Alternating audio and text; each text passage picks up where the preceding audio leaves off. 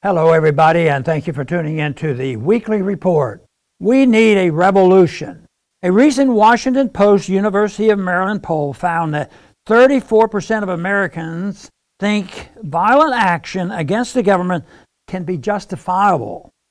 This view is held by 40% of Republicans and 23% of Democrats.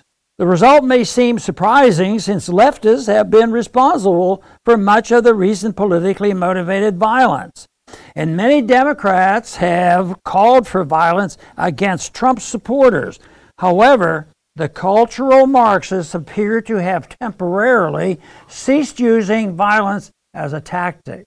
Although had President Trump won re election, it may well have been Antifa members inside the Capitol on January 6 trying to stop the steal. The rising support for violence against government is rooted in the growing and justified belief that the people's liberties are being taken by a ruling class that is indifferent at best and hostile at worst to their values and concerns.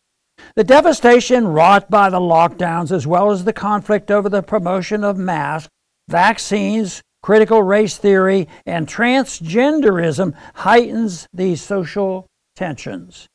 Another major contribution to the social unrest is the economy. Rising prices combined with supply shortages and increasing national debt are all signs that we may be witnessing the final days of the Keynesian welfare warfare state. Unless Congress immediately begins to cut spending and transition to a free market monetary system, America will soon face a major economic crisis. The crisis will likely be caused by a collapse of the dollar's value. This will likely lead to increase in violence. The violence will start when those who believe they are entitled to live off the stolen property of their fellow citizens decide to take matters into their own hands because the government can no longer do the looting for them. The only way to avoid this fate is by a revolution. I'm not speaking of a violent revolution that replaces one form of authoritarianism with another but a peaceful revolution of ideas.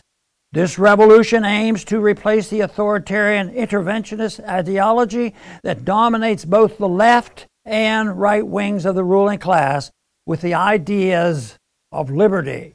Such a revolution would restore respect for individual liberty, constitutional government, free markets, a non interventionist foreign policy, and sound money. The revolution of ideas would resolve social conflicts by getting the government out of social issues and instead allowing private property owners to, for example, decide who can and cannot use which restroom on their own property. It would also restore control over education to parents. The goal is to respect the rights of each individual to live their lives as they choose, as long as they do not violate the rights of others to do the same. A free market with a sound currency would release lower income Americans from the Federal Reserve's inflation tax, as well as provide them with expanded economic opportunities. The growing economy would reduce tensions between races and lead Americans to view immigrants as an asset rather than a burden. A free and peaceful society cannot be brought about by a violent revolution. Instead, it must occur via peaceful conversation of a critical mass of citizens. When that critical mass is reached, even many authoritarian politicians will endorse liberty and limited government out of fear of losing re election if they don't do it. Therefore, the best thing those of us who know the truth can do to restore a free society is to convert as many people as possible to the movements for liberty, peace, and prosperity. Thanks for listening.